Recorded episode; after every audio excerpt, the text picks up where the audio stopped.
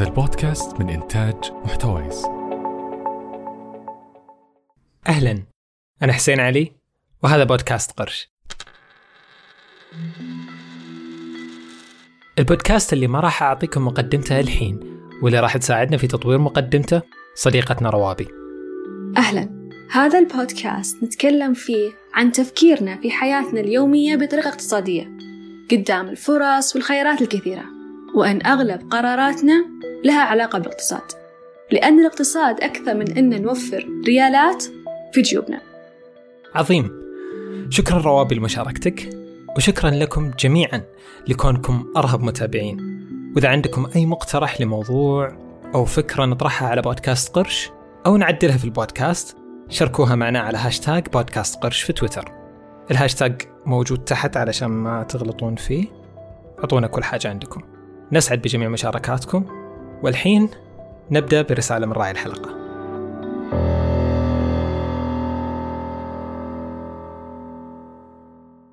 تقنية الجيل الخامس فايف جي من زين توفر أحدث معايير السرعة على الجوالات والأجهزة الذكية. التقنية تسد فجوة الاحتياج العالي للبيانات وتوسع نطاق تقنية الاتصال، وبكذا تتعدى تقنية الجيل الرابع وبجدارة. تقنية الجيل الخامس فايف جي من زين عالم جديد. تفاصيل الحصول على الخدمة في وصف الحلقة. وصح، على طاري وصف الحلقة، زين أطلقوا بودكاستهم بعنوان عالم جديد يستعرضون فيه الأبعاد التقنية الجديدة من تقنيات الجيل الخامس. أعطوا فرصة، صدقوني بيعجبكم.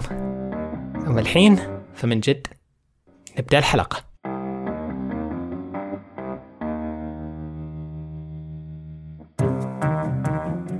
المسؤولية هي أن تضع نفسك في موقع الإشارة بالإصبع وتتهيأ لتحمل عواقب قراراتك وأفعالك وانت تضحك. اعتدنا نبتدي حلقتنا بقصة، لكن اليوم الحلقة من الأساس كلها قصة.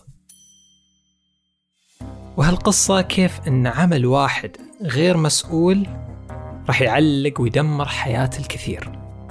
هالقصة أظهرت كيف تحايل شركة واحدة فقط قد يزعزع اقتصاد دولة بأكملها. الشركة هذه كانت تنافس فقط، لكنها لعبت بوصاخة شوية، يعني أعني حرفياً بوصاخة. بطلة قصتنا اليوم هي شركة فولكس فاجن الألمانية، أحد أكبر الشركات المصنعة للسيارات في أوروبا وفي العالم أيضاً. الشركة هذه تمتلك الكثير من العلامات التجارية الضخمة في عالم السيارات، لكنها جابت العيد.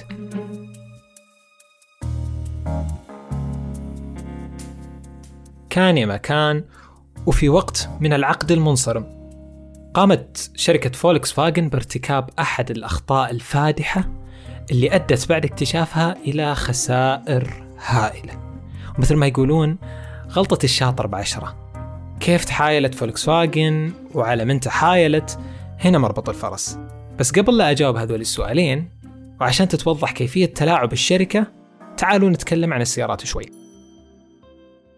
في عالم السيارات، مو كل السيارات تشتغل بالبنزين، بعضها على الديزل، بعضها على الكهرباء أو غاز الطبخ أو حتى الهيدروجين، بس علينا اليوم بالبنزين والديزل بس.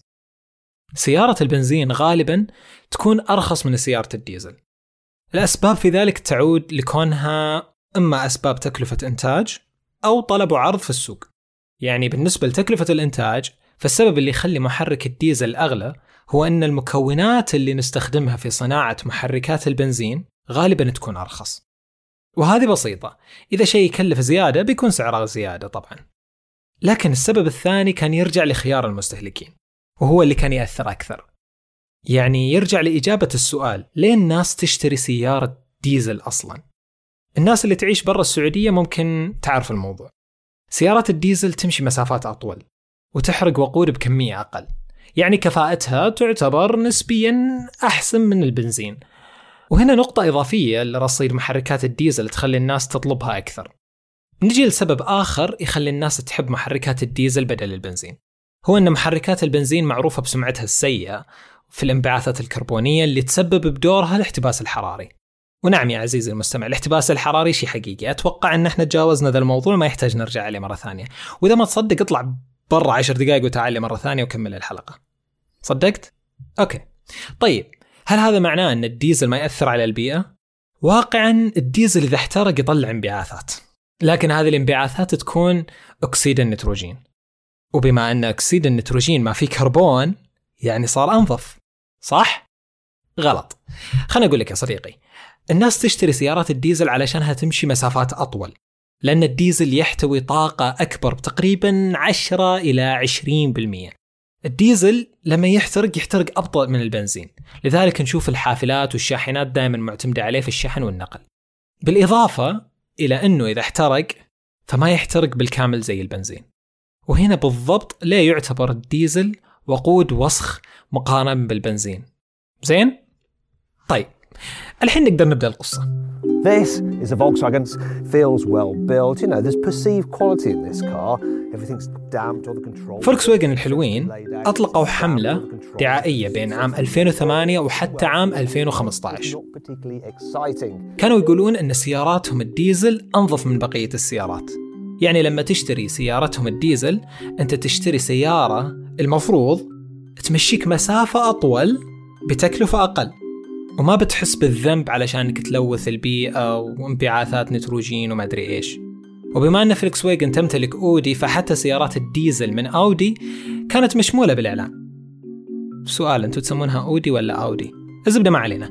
أقامت الشركة حملة باسم انبعاثات أقل في أمريكا، وصرحت أنها استخدمت تقنيات قللت من انبعاثات أكسيد النيتروجين، المادة الوسخة اللي قلنا تطلع من الديزل.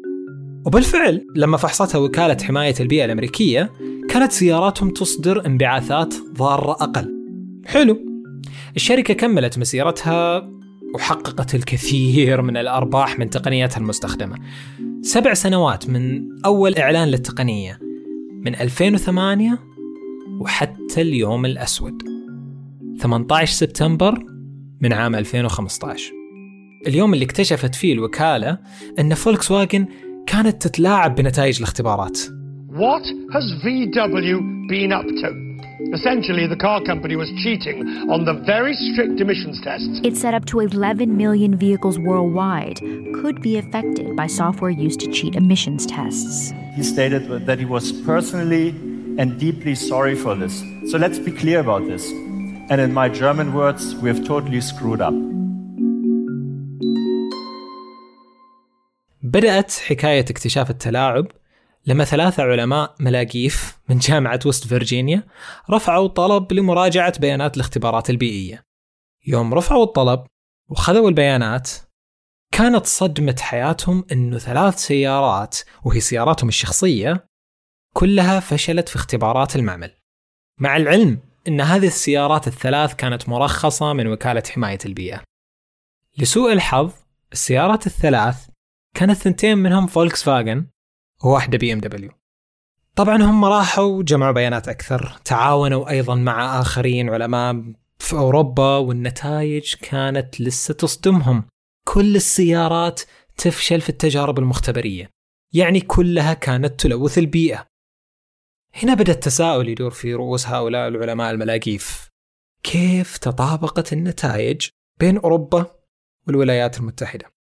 يعني لو فرضنا أنه كان في تلاعب بالأوراق في أمريكا أو أمريكا مثل ما يقولون بعض البودكاست الثانيين، ما هي احتمالات نفس التلاعب بين الدول الأوروبية؟ وهل فولكس فاجن وراء هذا الموضوع؟ هل هي تدري أصلاً عن الموضوع؟ بعد البحث والتقصي العميق بانت الخفايا والنتائج.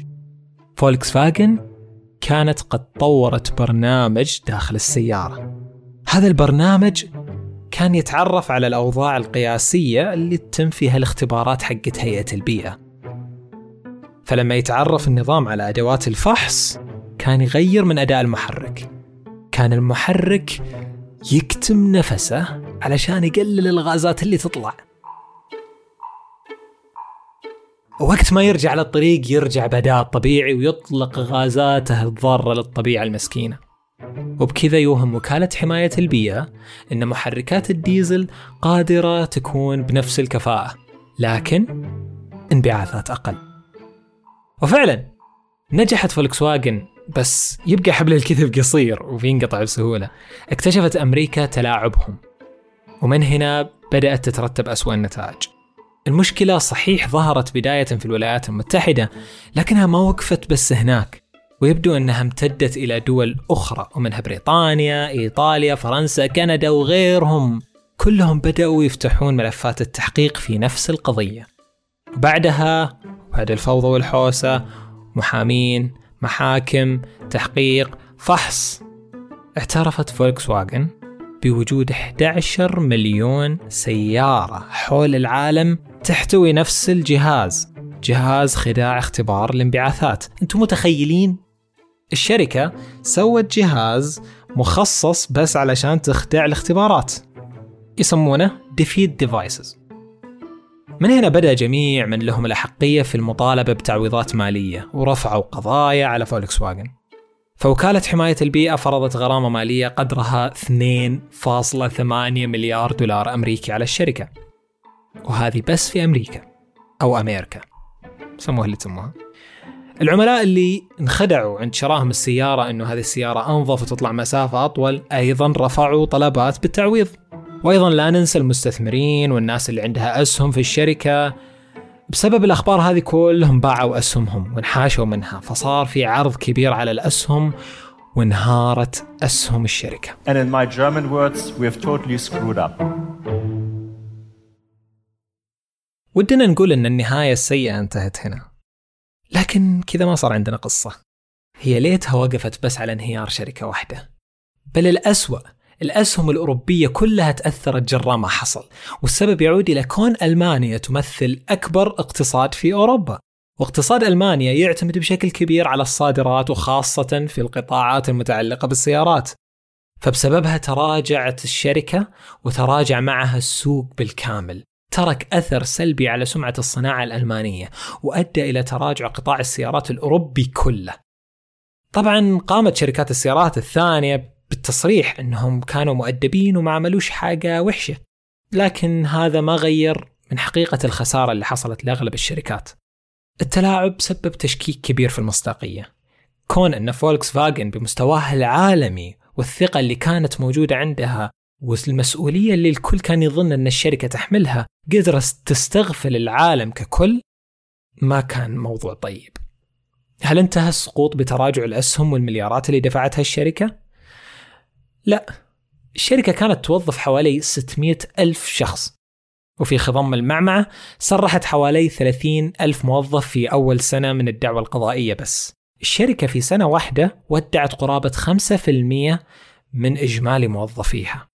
أدى هذا التسريح إلى ارتفاع نسب البطالة بين الدول اللي تشغل فيها فولكس واجن عملياتها، وبذلك زودت البطالة في الدول اللي هي موجودة فيها. هنا أقدر أقول أنه إحنا وصلنا لنهاية القصة. مثل ما تشوفون اليوم فولكس فاجن لساتها في السوق، ورجعت تربعت على عرشها من جديد، لكن هذا كان بعد اعتذار، استقالة مدير تنفيذي، وجهد منها لاستعادة سمعتها وتعويض الكم الهائل من الخسائر، وأخيرا تعافي الاقتصاد الألماني، مع العلم أنهم لا زالوا جالسين يسرحون من موظفينهم نتيجة لنكبة ألفين وخمسة عشر. رجوع فولكس فاجن للسوق ما يعني أن أي شركة تقدم على الاحتيال راح تضبط معها وتترجع، مهما كبرت الشركة وكبرت مكانتها سواء محليا أو عالميا. فقدانها للثقة والمصداقية قادر يجعلها تهوي من هذه المكانة. قام على إعداد نص الحلقة فاطمة زهير وحسين علي، تقديم أخوكم حسين علي، الإنتاج الصوتي مبارك الزوبع، الإنتاج المرئي والفني هلا العنزي وصفاء السعيد. بودكاست قرش هو أحد منتجات شبكة محتوايز. دمتم بود.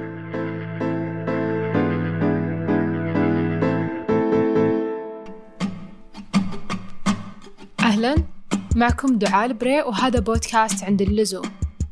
هنا راح نتكلم عن أهم الحوادث والظواهر في المجال الصحي، وراح نجاوب على أسئلة كثيرة يمكن ما تخطر على بالنا.